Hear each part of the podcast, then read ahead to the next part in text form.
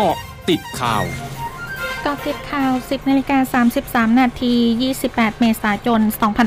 2565 นายธนกรปองปุลคงชนะโฆษกประจำสำนักนายกรัฐมนตรีเผย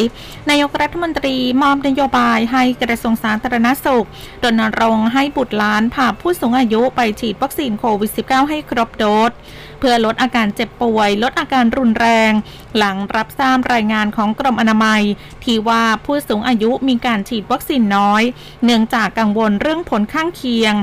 โดยยอมรับว่าแม้การฉีดวัคซีนอาจเกิดผลข้างเคียงได้ แต่การฉีดวัคซีนมีประโยชน์มากกว่าความเสี่ยงต่อการเกิดอาการข้างเคียง พร้อมทั้งเน้นย้ำให้ผู้สูงอายุ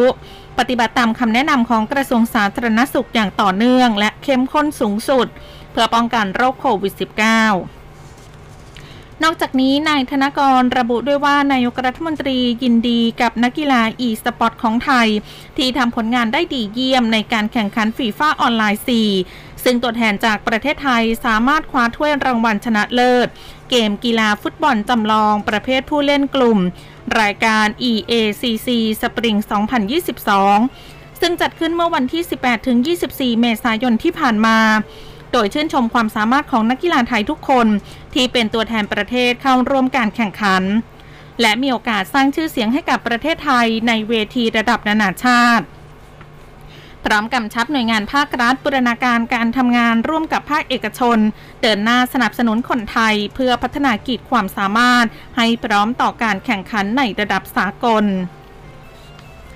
กองจัดการคุณภาพอากาศและเสียงกรมควบคุมมลพิษ รายงานสถานการณ์คุณภาพอากาศในพื้นที่กรุงเทพและปริมณฑล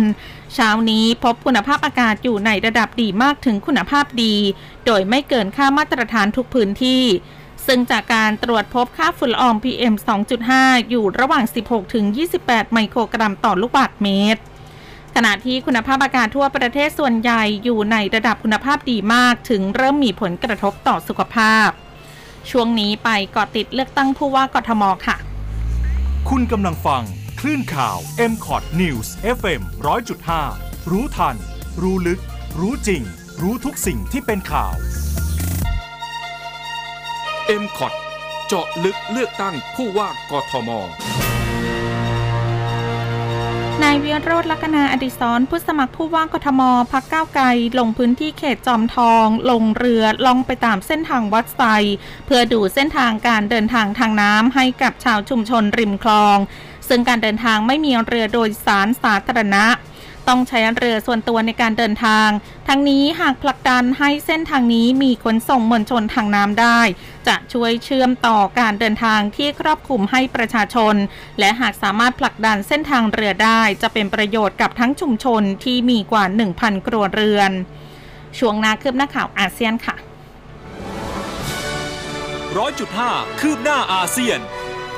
ทางการเมืองหังโจของจีนเผยวันนี้ทางการจะเริ่มตรวจหาเชื้อโควิด -19 ครั้งใหญ่ครอบคลุมพื้นที่ใจกลางเมืองหังโจทั้งหมด โดยการจัดตั้งจุดตรวจฟรี 10,000 จุด จึงขอให้ผู้พักอาศัยในเมืองเข้ารับการตรวจทุกๆ 48 ชั่วโมงขณะที่สองเมืองท่าอย่างเมืองชิงเตาและเมืองชินหวงเตาประกาศล็อกดาวน์บางส่วน